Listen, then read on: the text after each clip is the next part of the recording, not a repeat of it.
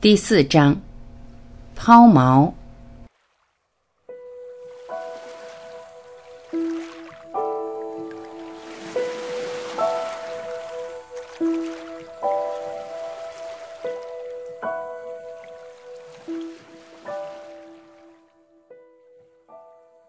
历史上最悲惨的事情之一是，如果我们被欺骗的太久。那么我们就会有拒绝能证明那是欺骗的证据的倾向。卡尔塞根，人类致力于使自己逃入神话之中，而且任凭自己采取各种手段这样做：毒品、酒精或谎言。由于不能够回归本我，他就伪装自己。谎言和错误给了他片刻的舒适。让科克托。如果你有一条船，不管是帆船、机动船、快艇，还是巨大的巡航船，若想要它停留在某个具体的位置，你就要使用一个或多个锚定。锚定能使船停留在你想要的位置，不管是你还是自然界的力量，费多大的劲，想要使它移动都不行。与之相似的是。为了使你被锁在人性游戏的第一阶段，你创造并使用你自己的锚定。在本章中，我将讨论那些锚定的实质，指出虽然表面上看起来是真实的，但它们实际上是谎言和幻象。在第二章里，我曾经解释说，在人性游戏的第一阶段里有两个目标：一，为了使你相信那虚幻的人性游戏竞技场。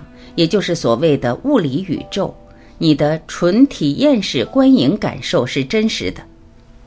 二，为了使你相信，在那个幻觉中，你正处于真实的你的反面，就是说，在一定程度上，你是弱小的、无力的、贫穷的，在一个或多个方面易受伤害的，并且处在你无法控制的外部力量的怜悯之下。当这两个目标得以实现时，我称之为实现第一阶段的奇迹。为什么我要称之为奇迹呢？因为它就是奇迹。为了使你相信那个幻象是真实的，而且在那个幻象中，你正处于真实的你的反面，这是一个非常令人惊异的成就。这一点有一天你将会亲眼看到、亲身体验和感受到。如果你跟随我踏上这一游戏旅程，并能彻底解脱的话，为了实现第一阶段的奇迹，你必须早点开始。从科学的、心理学的、玄学的角度来看的话，当游戏玩家真正开始玩人性游戏的时候，他们是有着不同的意见的。有些人说，当我们离开母体成为婴儿，开始第一口呼吸时，人性游戏就开始了。有些人说，人性游戏在母亲怀上我们时就开始了；还有些人说，人性游戏开始于母腹中的胎儿发育到一定阶段和有了一定程度的意识时。对我而言，所有这些看法还有其他看法都有可能，而且能用我们的大我做原材料，为我们的纯体验式观影体验和实现第一阶段的奇迹编写剧本。不管起点从何时开始，它终归是从童年开始的。从那一刻起，我们该做的事情在这里。我们创造幻象，在第六章里，我将解释我们是如何创造幻象的。我们促使自己跳入这些幻象之中，并且完完全全沉浸其中。我们看着这些幻象和它们相互作用，然后用这些幻象来欺骗自己。我们会给自己讲故事，而那个故事却强化了我们作为真我反面的第一阶段的原动力。我们一次次这样做，使用每一种任我们支配的资源，或是从我们自身的独特视角和感受，或是从外部的视角和感受。父母、兄弟姊妹、教练、老师、朋友、同事、老板、员工、警察、媒体、自然力、经济。股市、税务当局等等，我们重复着那个过程，直到我们完全相信幻象是真实的，并且在幻象里，我们正处于真我的反面。重点：儿童时代和成长的真正目的是帮助实现第一阶段的奇迹。这里有一些简短的例子，可以具体说明我刚分享的内容。作为第一阶段的奇迹的一部分，我们创造了在我们的纯体验式观影体验中如下类型的场景：飓风、龙卷风、地震、火灾、海啸等，已使我们和我们的财产显得似乎渺小、无力且易受伤害。伤风、流感、病菌。病毒、癌症、心脏病、艾滋病、性病以及其他疾病，已使我们感到易受伤害，处于风险之中，并且无力应付。当我们玩身体游戏，只在人性游戏之下次一级的游戏时，经济衰退、情绪低落、贪污、盗窃、公司间谍、员工缺点暴露给竞争对手。我们实现目标过程中所遭遇到的阻碍和抵制，工作无效率或偷懒的或不诚实的员工，新技术、咄咄逼人的竞争对手的行动等等，已使我们感到渺小、无力、担心、禁不住压力、易受伤害。当我们玩赚钱游戏时，股市崩盘、地产泡沫破裂、银行倒闭、保险公司倒闭、信用危机。回购全取消等等，已使我们感到渺小、无力、担心、禁不住压力、易受伤害。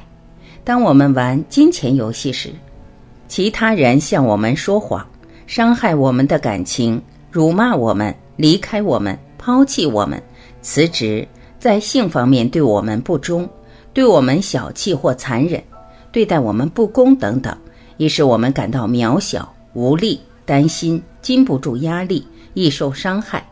当我们玩人际关系游戏时，战争以及其他国内国际冲突，其中许多是意想不到的袭击，像珍珠港事件和九幺幺事件，已使我们感到渺小、无力、易受伤害。随着第一阶段的奇迹的幻象机器不停地转动，这样的情况就一直继续着。现在我再来分享一些如何实现第一阶段的奇迹的详细的例子。在本书导言部分，我讨论了我的祖父阿隆·沙因费尔德，在职业生涯的早期，即在他创建万宝盛华公司，当时他五十八岁，很久以前，父亲是一个成功的律师。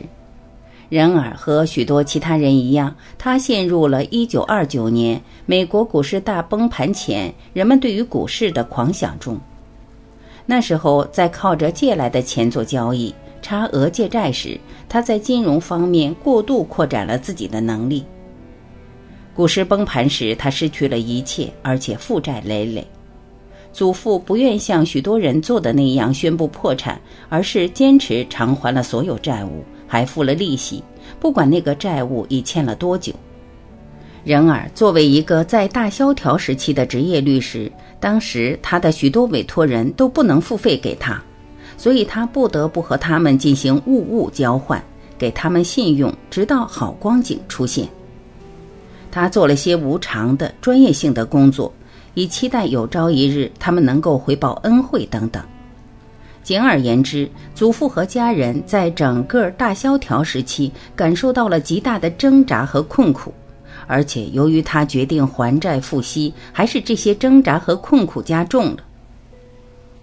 祖父最终度过了那个挣扎的时期，他连本带息偿还了所有的债务，并积累了巨大的财富，而且最终也彻底摆脱了赚钱游戏。在没有落下多少伤疤的情况下，他做到了那一切。然而，对他的妻子，也就是我的祖母西尔维亚，还有他的儿子，也就是我的父亲来说，情况就不同了。对他们来说，和许多成年或孩提时感受大萧条的人一样，大萧条给他们留下了永久的伤疤。第一阶段的奇迹，在大萧条结束后的几十年里。甚至在有条件享受巨大的财富的时候，我的祖母仍极其节俭，绝少允许自己在奢侈品上花钱。偶尔为之，则会常常感到内疚。为什么呢？因为你可能在瞬间被淘汰出局，并且失去一切。这一想法从未在他的脑海里削弱或消散过。在大萧条结束后的几十年里，我父亲已经为自己积累了巨大的财富，但直到八十一岁去世的那一天，他从未觉得自己在经济上是安全的。他总是忧心忡忡，并被驱使着去累积越来越多的财富，以便他可以觉得更安全些。为什么呢？因为我和祖母同样的原因。让我在这里和你分享另外一个故事，来说明我们如何以别的方式实现第一阶段的奇迹。在本书导言部分，我提到了我在蓝海软件公司的经历。这是我在第一阶段最成功的创业经历。为了给我们在更高层次的生意增长和成功助力，我们做出了使公司上市的决定。我们决定，如果让公司上市，那么我们要找到最佳的合作伙伴，因为我们公司的效益一直以非常丰厚的利润在快速的增长着，所以有意向的加盟者垂涎三尺，想要和我们合作。而我们挑选合作伙伴是有条件的，于是我们就和其中一个最受尊敬、最有名望的风险资本公司成了合伙人。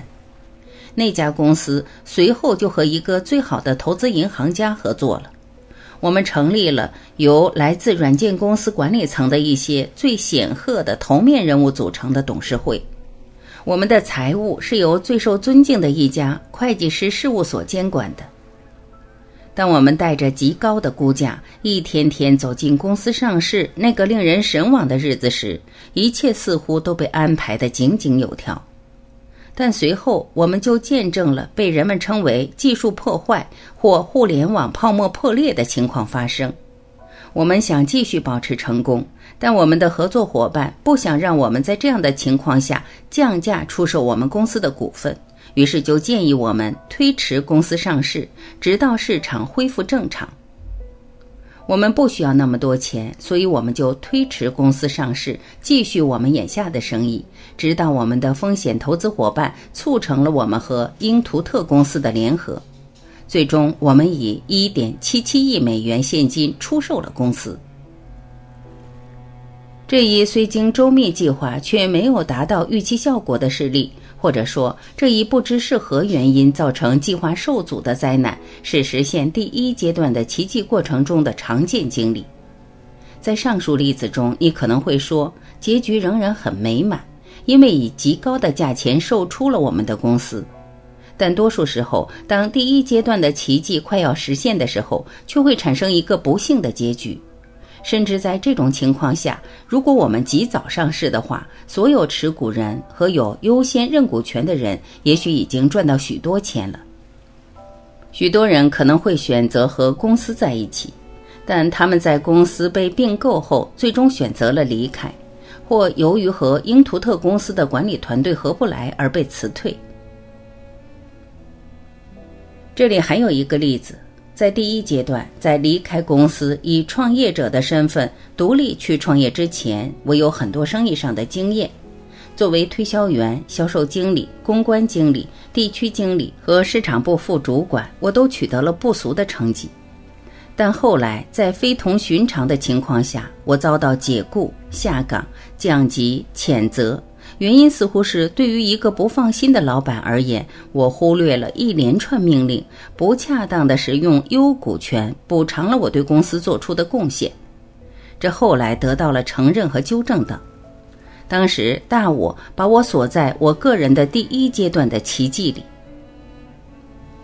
我在二零零八年十一月写这一章时，一股第一阶段的奇迹的幻象的巨浪正在赚钱游戏的内部翻滚。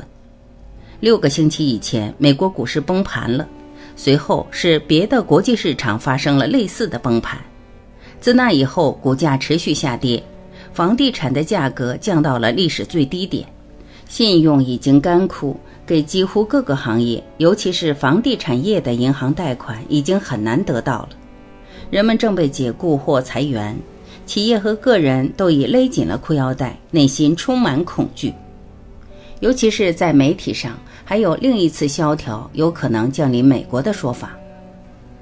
当你考虑我刚分享的有关如何实现第一阶段的奇迹时，你会想起从你自己的生意和个人生活而来的故事和体验吗？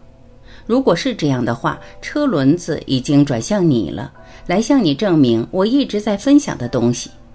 如果不是的话，我猜想，当你继续往下读这本书，然后眼倦遐思时，如果你的大我正计划现在或是在不久的将来使你进入人性游戏的第二阶段，这样的思想就会在脑海中浮现。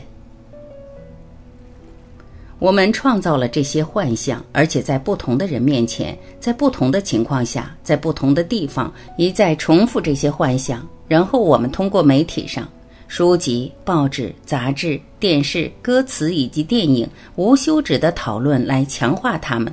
还通过和朋友、家人、同事的讨论来强化他们，直到砰的一声，第一阶段的奇迹被牢牢锁住，封藏在那里。为了把这个重点说明白，想象你是一家博物馆的馆长，该馆正在展出一块古老而珍贵的宝石，你想保护这块宝石，以免它被盗，所以你安装了一个精密的安保系统，里面有许多层级。你也许已经在肖恩·康纳里和凯瑟琳·泽塔琼斯主演的电影《陷阱》里看到过这样的东西。首先要在窗户和门以及自然光投射进来的地方加上防护。其次，在馆内专门的房间里要安装活动探测仪器。另外，还得有看不见的激光束覆盖其他房间，然后还得有一个热源传感器。在感受到体热时，它就会发出警报。最后，在宝石下面还得有一个重量传感器，当宝石被带离展位时，它会自动发出警报。